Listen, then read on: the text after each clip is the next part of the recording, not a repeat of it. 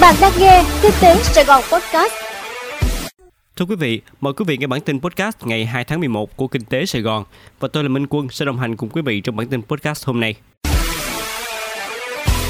Lượng đơn đặt hàng sản xuất tăng trưởng ở mức thấp. Thưa quý vị, kết quả khảo sát khoảng 400 doanh nghiệp sản xuất ở Việt Nam của S&P Global được HS Market công bố hôm 1 tháng 11 cho thấy thực tế đáng quan ngại về ngành sản xuất đó là số lượng đơn đặt hàng mới đã tăng yếu nhất trong hơn một năm, từ đó sản lượng việc làm và hoạt động mua hàng tăng chậm hơn. Chỉ số nhà quản trị mua hàng Purchasing Managers Index PMI phản ánh ngành sản xuất của nền kinh tế Việt Nam do S&P Global thực hiện đã giảm từ 52,5 điểm của tháng 9 còn 50,6 điểm trong tháng 10.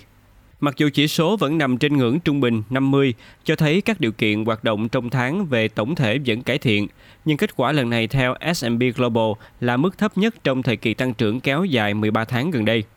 Nhân tố chính góp phần làm tăng trưởng tổng thể chậm lại trong tháng 10 là mức tăng yếu hơn của số lượng đơn đặt hàng mới. Tổng số lượng đơn đặt hàng mới chỉ tăng nhẹ và mức tăng là ít nhất kể từ khi bắt đầu thời kỳ tăng hiện nay vào tháng 10 năm ngoái. Giá xăng dầu tăng lần thứ ba liên tiếp trong vòng 2 tuần. Thưa quý vị, trong lần điều hành giá bán lẻ xăng dầu áp dụng từ 15 giờ chiều ngày 1 tháng 11, Liên Bộ Công Thương Tài chính tiếp tục cho trích lập quỹ bình ổn xăng dầu với RON 95 và dầu mazut, trong khi giữ nguyên mức trích với dầu diesel và dầu hỏa. Mức trích với mỗi lít xăng RON 95.3 là 300 đồng và dầu mazut là 500 đồng. Sau khi trích quỹ bình ổn, giá mỗi lít xăng RON 95.3 tăng thêm 410 đồng lên mức giá 22.750 đồng. Mỗi lít xăng E5 RON 92 cũng tăng thêm 380 đồng lên 21.870 đồng. Đây là lần tăng giá liên tiếp thứ ba của mặt hàng này từ giữa tháng 10 đến nay. Các mặt hàng dầu cũng tăng với dầu diesel là 290 đồng một lít, dầu hỏa 120 đồng một lít và dầu mazut 190 đồng một ký. Sau điều chỉnh, diesel có mức giá mới là 25.070 đồng một lít, dầu hỏa là 23.780 đồng một lít và mazut là 14.080 đồng một ký. Chú trọng phòng chống rửa tiền với giao dịch tiền ảo, tài sản ảo. Thưa quý vị, các đại biểu Quốc hội cho rằng cần bổ sung quy định pháp luật về phòng chống rửa tiền đối với tiền ảo, tài sản ảo để kịp thời ngăn chặn các hành vi rửa tiền. Bởi tiền ảo, tài sản ảo có nguy cơ bị lạm dụng để thực hiện các hoạt động phi pháp.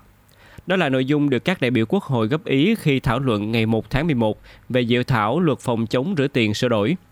Từ năm 2017, Bộ Tư pháp đã đề cập vấn đề về tiền ảo, tài sản ảo có nguy cơ bị lạm dụng để thực hiện các hoạt động phi pháp, trong đó có rửa tiền và tài trợ khủng bố. Việt Nam cũng đã đẩy mạnh việc giám sát thực thi các quy định về phòng chống rửa tiền đối với khu vực tư nhân, đặc biệt là các lĩnh vực mới nổi mà tội phạm có khả năng sử dụng để thực hiện các hành vi rửa tiền. Tuy nhiên, hiện nay pháp luật Việt Nam vẫn chưa có khung pháp lý điều chỉnh và quản lý. Do đó, để dự thảo luật phòng chống rửa tiền bao quát các hoạt động mới phát sinh, đại biểu này đề nghị ban soạn thảo xem xét, nghiên cứu bổ sung, dẫn chiếu các quy định của các nước đã công nhận về các loại hình này. Thí điểm đầu số 156 tiếp nhận phản ánh về cuộc gọi có dấu hiệu lừa đảo. Thưa quý vị, từ ngày 1 tháng 11, Bộ Thông tin và Truyền thông triển khai thí điểm đầu số 156 tiếp nhận phản ánh về cuộc gọi có dấu hiệu lừa đảo. Đầu số 156 sẽ tiếp nhận phản ánh các cuộc gọi rác, cuộc gọi có dấu hiệu lừa đảo, song song với đầu số 5656 đã được triển khai từ năm 2020.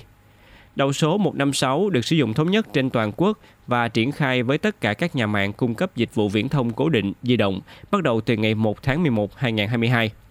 Khi nhận được cuộc gọi rác, cuộc gọi có dấu hiệu lừa đảo, người dân phản ảnh tới đầu số 156 bằng hai hình thức gửi tin nhắn SMS hoặc gọi điện tới đầu số 156 miễn phí cước dịch vụ. Trong thời gian đầu, Bộ Thông tin và Truyền thông tiếp tục duy trì đầu số 5656 để tiếp nhận tin nhắn như hiện nay. Sau một thời gian khi lưu lượng đến 5656 giảm, Bộ Thông tin và Truyền thông sẽ sửa lại các quy định để còn lại duy nhất đầu số 156 tiếp nhận các thông tin phản ảnh của người dân một cách thống nhất và thuận tiện nhất. Bán gần 2.000 xe và hàng ngàn đơn đặt hàng tại Việt Nam Motor Show 2022.